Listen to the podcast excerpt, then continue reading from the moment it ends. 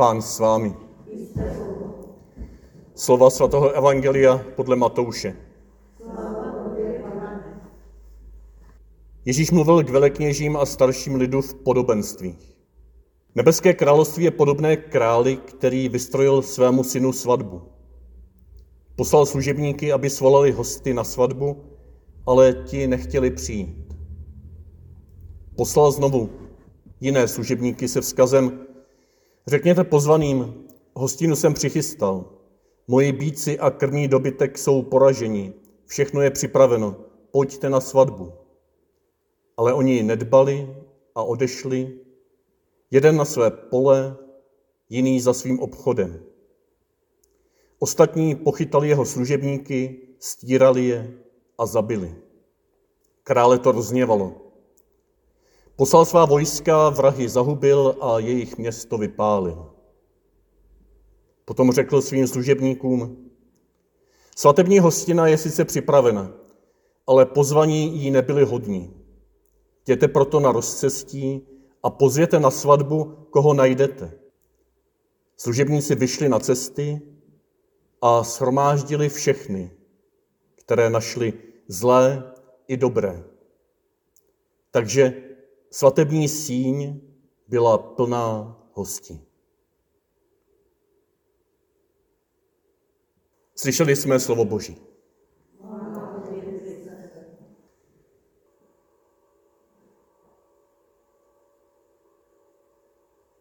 Již vícekrát za poslední týdny jsme měli při liturgických čteních před očima obraz vinice, boží vinice.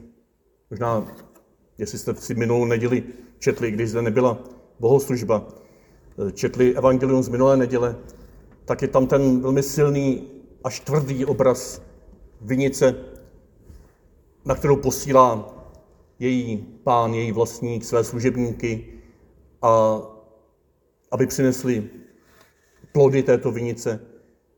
A ti vinaři je pochytali, zabili a potom chytili a zabili i jeho syna. Když si takhle připomeneme, tak ten dnešní obraz svatební hostiny je vlastně totéž, jinými slovy. Místo vinice, o kterou hospodin pečuje, s láskou ji zasadil, s láskou ji doprovází a touží po jejím ovoci, tak máme před očima obraz svatební hostiny, kterou hospodin s láskou uspořádává pro všechny, především pro ten vyvolený národ, který tak dlouho pečoval jako o svou vinici právě. Připravuje svatební hostinu, hostinu Beránkovou, potom řekne nový zákon. A hosté se zdráhají, nepřicházejí. A dokonce, když ten pán vyšel své služebníky, tak je zabijí. Podobně jako v tom minulém podobenství. Jsou to drsné obrazy, zvlášť dnes, když jsme slyšeli, že ten král dokonce potom vyšle odvetnou výpravu. A nejenom, že zabije ty vrahy, ale vypálí jejich města. Bohužel tato podobenství někdy někdo si možná ještě i dnes bere jako fíkový list, jako odůvodnění toho, že používá násilí ve jménu dobra. Že máme nárok na to odplácet. Když tady ten král, který přece je obrazem Boha samotného, také vysílá odvetnou výpravu, také odplácí a dokonce vypaluje ještě jejich města. A to je tak drastický obraz, že se tady musíme přece zarazit a říct si, podobenství není něco, co je k následování v každém jeho obrazu. Podobenství je něco, už za Ježíše to bylo právě něco, aby vyborcovalo. Aby vyborcovalo v jednom jediném poselství. Aby nás vyborcovalo k akci. Ne k odvetné, pomstychtivé akci, ale aby nás, kteří jsme spolu s vyvoleným božím národem pozváni k hostině, vyborcovalo k přijetí na hostinu přijetí tohoto pozvání. A aby nás takto drasticky vyburcovalo také k tomu, abychom měli odvahu zvát na hostinu všechny. To je vrchol tohoto podobenství. Boží opravdu hluboká, srdečná touha svůj vyvolený národ poslat ke všem lidem a říct, pojďte, všichni jste zváni. Všichni máte místo na boží hostině v mém království. Tváří tvář tehdejším farizům, zákonníkům, kteří stavili hradby kolem božího lidu Izraele, aby se víra neporušila, aby se tehdejší zvyky neměnily, aby mohli pokračovat v těch tradicích, na které taková léta byli zvyklí, tak stavili hradby, stavili větší a větší, přísnější a přísnější předpisy, že potom nikdo už nebyl schopen ani dodržovat, na to znát. Nebo naopak, ani znát, na tož dodržovat.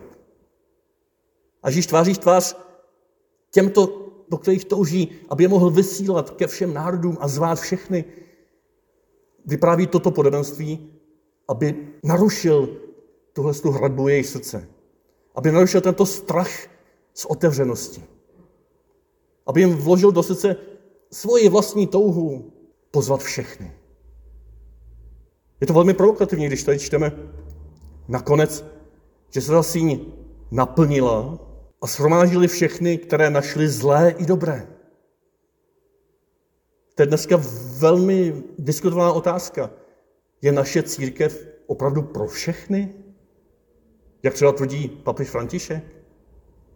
Znovu a znovu, když na to přijde řeč a on se o tom zmíní, nebo aspoň několikrát už, když se o tom zmínil, tak opakoval třikrát za sebou. Ano, pro všechny, pro všechny, pro všechny je církev otevřena. A někteří ale říkají, ale co potom z toho bude? Když mezi námi budou i ti zlí? Má být církev otevřena i vrahům? Ježíš teď tady před námi, uprostřed nás, stojí už jako vzkříšený pán, který svým příběhem kříže a vzkříšení nám říká, ano. Po lidsku možná ty cesty nevidíme. Jestliže žijeme v tomto světě, tak se musíme v nějaké chvíli bránit před útokem, před vrahem, před násilníkem, před zneužívatelem. Musíme stavit nějaké hranice, abychom přežili. A to je krizová situace.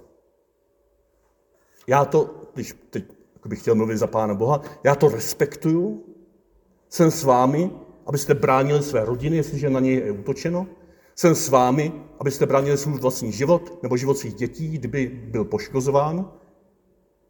Ale prosím vás, podívejte se ještě hlouběji na život mého syna, jediného syna, který se vydal i pro tyto lidi zasažené zlem. Který vydal i pro ty lidi, kteří kolem sebe kopou, možná proto, že sami prožili, že do nich někdo kopal. To není omluva. Tam je třeba postavit jasnou hradbu, pokud se to děje. Ale prosím vás, s konečnou platností nevyličujte ani je. Braňte oběti, ale v hloubce božího srdce, v hloubce té hostiny na boží hoře, která se už chystá, nechte místo i pro ty, kterých se dneska možná i právem bojíte. Možná takovým lakmusovým papírkem pro to, jak se k tomu dneska stavíme a můžeme být na cestě, nemusíme být ještě plně otevřeni tomuto Ježíšovu poselství. Možná takovým lakmusovým papírkem je představit si tak zcela tak jako pohádkově tu nebeskou hostinu. Až tam budeme sedět opravdu po smrti Božím království. A představit si, že tam vedle mě nebo proti mně sedí někdo, kdo dneska mi nějakým způsobem ublížil, selhal, je zlý. On tam sedí. On prošel nějakou, nějakým martyriem, osobní očistou. On prošel nějakým hlubokým pokáním, možná až v posledním okamžiku, možná až v okamžiku smrti mu to došlo, kolik toho napáchal. On prošel možná vězení, možná vyloučením z církve. On prošel odkopnutím a právem na tomto světě. Ale teď tam sedí na Beránkově hostině vedle vás. A co vy na to? Zůstanete tam s ním? A nebo se sami z té hostiny vyloučíte?